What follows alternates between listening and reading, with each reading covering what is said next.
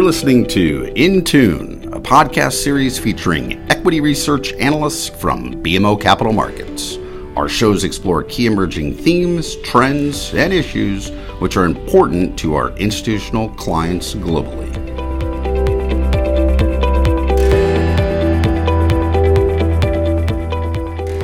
Hello, this is Brian Belski, Chief Investment Strategist at BMO Capital Markets. Welcome to our podcast that reviews BMO Financial Group's official COVID 19 coronavirus call for the week of May 19th, featuring Dr. John Whyte, Chief Medical Officer at WebMD, and three subject matter experts from BMO Financial Group. This week, we're joined by Michael Gregory, Deputy Chief Economist at BMO Capital Markets, Ben Jeffery, Fixed Income Strategist at BMO Capital Markets, and myself. Brian Belski. Just as a reminder, given that we're talking about medical information and you need medical advice, please directly consult your physician and or healthcare professional. Dr. John Whyte is a popular physician and writer who has been communicating to the public about health issues for nearly two decades. Dr. Whyte is the Chief Medical uh, Officer at WebMD. In this role, Dr. Whyte leads efforts to develop and expand strategic partnerships that create meaningful change around important and timely public health issues. Prior to WebMD, Dr. Whyte served as the Director of Professional Affairs and Stakeholder Engagement at the Center for Drug Evaluation and Research at the US FDA. Now, keep in mind that Dr. Whyte is a frontline soldier with respect to the war on COVID 19 coronavirus as he continues to see patients in the Washington, D.C. and Maryland area. Here is Dr. John Whyte and his comments again for the week of May 19th. I always like to put things into context and start where we are with data in terms of coronavirus cases around the world, we're currently at nearly 4.9 million cases around the world with over 320,000 deaths.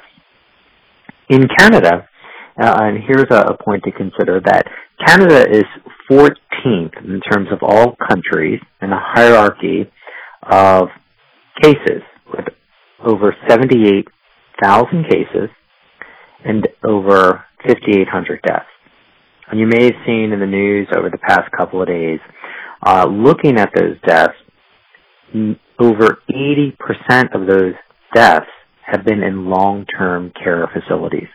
And there's really been an effort in Canada to address the safety of folks in long-term care facilities. So it's an important data point when you're thinking about uh, reopening and where things are around an entire country, province, or state. In the United States, with the most number of cases and deaths, there's over 1.5 million cases and 91,000, over 91,000 deaths. But I pointed out before, the numbers actually continue to change. New York, New Jersey, Illinois, Massachusetts, and California, so those five states continue to account for over 60% of all cases and over half of all deaths. So that's something to keep in mind. What's been in the news over the past week or so, I'm sure you saw yesterday with Moderna announcing a phase one study for vaccines. Only 45 people, ages 18 to 50, who received three different dose levels of a potential vaccine. And then an additional 60 people over the age of 55 are currently being enrolled in the study, but we don't have information on those persons. And they used varying doses of the vaccine. And what they found is encouraging news, increasing immune responses, including boosting certain antibodies, these neutralizing antibodies, to levels at or below those seen in blood samples um, that were collected from what's called convalescent plasma. Remember, people that have recovered from the virus and have developed vaccine uh, antibodies. And the antibodies also included both the binding antibodies, which attach to viruses, but don't necessarily prevent them from infecting cells, so they bind, but the neutralizing bodies, antibodies which they produce, which most tests don't measure, but remember this is in research, which do block infection. And the US FDA has cleared the company to begin phase two trials, and that typically involves several hundred people, and Moderna expects to start phase three in July. which could include thousands of people. So this is progress, and this is an accelerated timeline. But remember, many uh, drug trials don't um, proceed to fruition. There's challenges. We're talking about looking at 45 people versus millions, if not billions. There's a lot of talk about getting a vaccine by the fall. Is that realistic? I think we have to continue to look at data. Certainly, there's discussions around having it available for first responders. No one thinks that it's going to be widely available to everyone around the world. And, and various companies have talked about increasing production. But this is all still in the hypothetical. I think we'll continue to learn more over the next few weeks. But it's encouraging data, but we also have to be practical and, and let history be our guide. Let's talk a little bit about reopening around the world. We're seeing it all over, including in Italy, uh, which has certainly been significantly impacted by the coronavirus. Venice has started to reopen.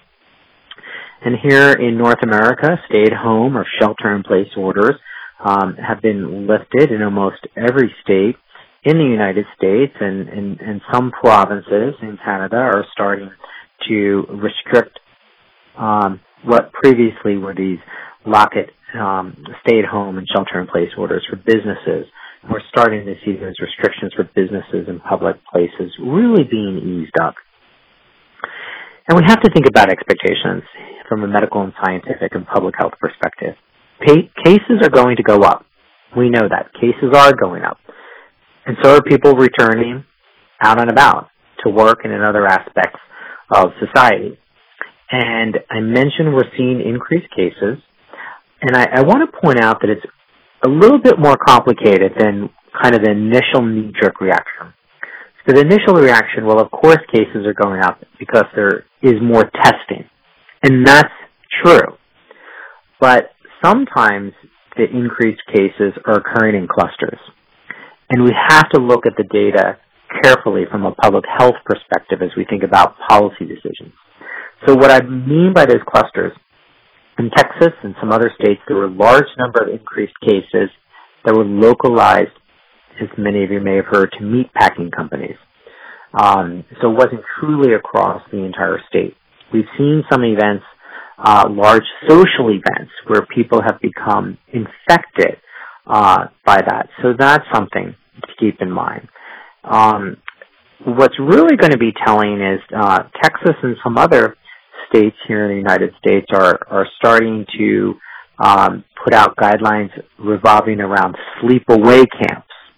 So we'll see the public's appetite um, for aspects of activities for kids while trying to maintain social distancing and have some sense of normalcy. That's what we're really going to be seeing over the next few weeks. But what we also want to know, besides those new cases, we also have to look at positivity of test results.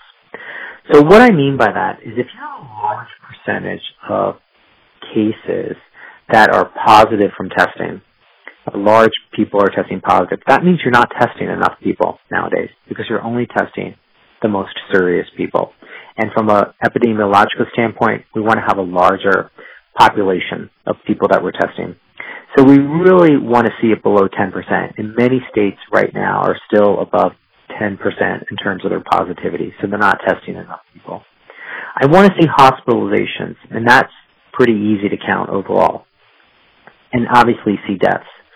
But I'm also interested in some type of acuity index, and we really haven't developed that yet. We're seeing some studies where we talk about the issue of comorbidities. We know most patients that don't do well have comorbidities, heart disease, diabetes, cancer. But we'd love to think about some type of acuity index for patients. And we're starting to talk about that in the medical community. The other point that you have to remember in terms of what we're seeing in cases is there really is usually this 10 to 14 day, the period that we're behind. Remember this incubation period. So it's still a little too early to tell where we are in North America and to some degree around the world because we're just starting uh, to tip our toes into reopening. But we are going to see more of that. Many of you are probably are familiar with you know this concept that we're having of this quarantine fatigue. The weather is getting better. People are starting to see some improvements. people want to get out and about and return to a new normal, or perhaps a, a phrase I heard the other day was the next normal. What the challenge is going to be from a public health perspective, when we see a lot of folks without masks that aren't practicing social distancing, how is that going to impact your broader local community? Because in some ways, we're only as strong as our weakest link in terms of infection control. And, and that's where we really need to give more focus on learning to live with the virus while at the same time um, being able to have social distancing and being able to reopen the economy. I think what we're going to see is expanded testing. We're going to see continued tracking of folks who have the virus and improved treatment options. So those are all good aspects. What we've also been hearing a lot about lately is a surge of antibody testing, despite some recent discussions around accuracy of some of these tests, especially as it relates to individual decision making. What we really want to know is in terms of populations. And I'm going to tell you, I'm going to be honest, I actually did an antibody test.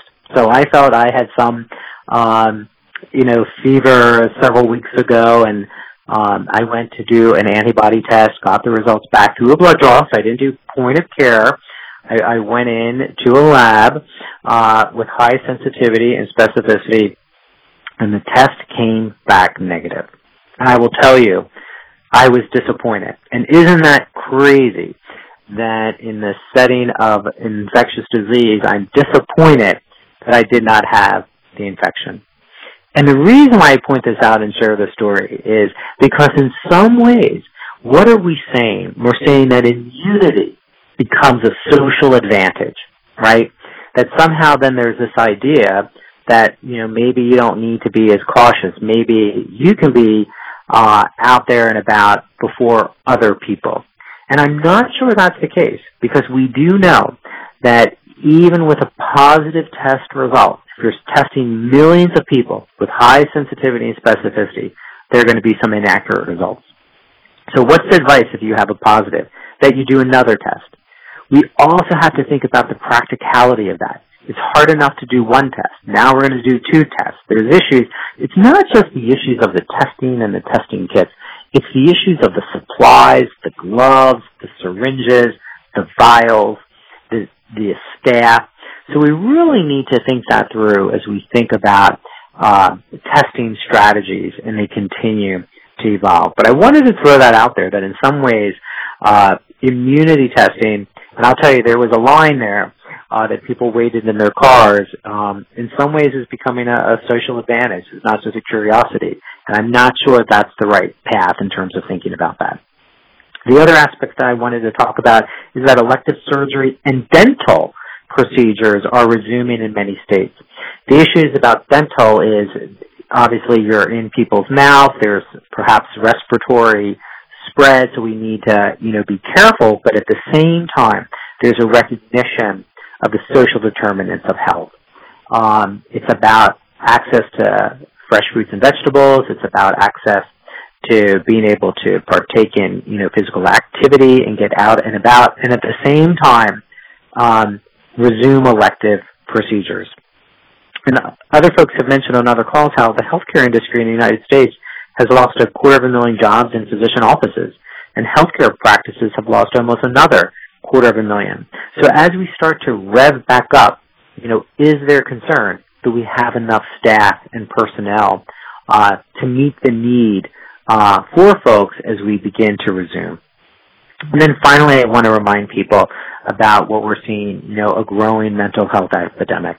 The issues of social distancing, loneliness, food insecurity, uncertainty is exacerbating the mental health of folks who already have certain conditions and then actually um, perhaps creating uh, a PTSD in, in others. So it's certainly something that we need to be addressing. I think there's a greater recognition of the impact of COVID-19 on mental health. And we're talking about the use of telehealth and, and, and telepsychiatry because we're seeing that the long-term health aspects of COVID-19, other than just having an infection, are going to be with us for a while. So we need to address the mental health. We need to address the weight gain that many of us are experiencing uh, being in. And I'll share later today a, a, survey that we did at WebMD that talked about 40% of respondents have said they've gained about eight pounds over the past few weeks. And if this continues over time, we're really going to exacerbate the obesity epidemic.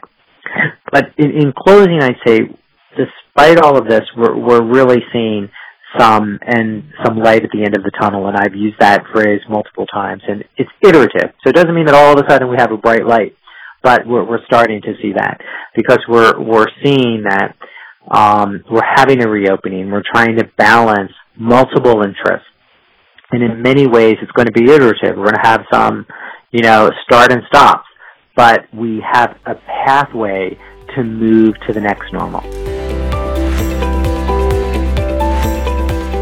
Here are the primary conclusions from Dr. John Whyte's comments this week. Number one, there are 4.9 million cases of coronavirus globally, with over 320,000 deaths. In Canada, there are over 78,000 cases with 5,800 deaths, of which over 80% are in long term care facilities. In the United States, there are over 1.5 million cases and 91,000 deaths, of which five states New York, New Jersey, Illinois, Massachusetts, and California account for over 60% of all cases and over 50% of all deaths. Point number two Moderna announced results from a phase one vaccine in which 45 people in the 18 to 55 year old age group received three different doses. The initial data was encouraging, showing that certain antibodies that block the infection were boosted. The FDA has approved phase two, which will include hundreds of people, and phase three, which is expected in July, will also include thousands of people. Point number three from Dr. Whyte's comments reopenings are happening all over the world, and stay at home and shelter in place restrictions have been lifted in most states of the U.S. Quarantine fatigue combined with warmer weather is loosening social distancing measures, which at this point are still very important in slowing the spread of the virus. Point number four with expanded testing, we will continue to see a rise in the number of cases. In other words, more tests, more cases. We are now seeing increases in clusters, for instance, meatpacking companies in Texas. And such patterns of increase and or acceleration will be an important factor in determining appropriate public health policies in the near term. Point number 5 there is a surge in antibody testing, which means having the antibody or immunity will become a social advantage. Please note though, even with a positive test result, there can be inaccuracies. Final point at the current juncture, Dr. Whyte maintains his positive view with an iterative light at the end of the tunnel based on expanded testing, continued tracking of people who have the virus improved treatment options, and ultimately a new pathway to move to the new normal. Thank you so much for joining us. Please stay well and be safe.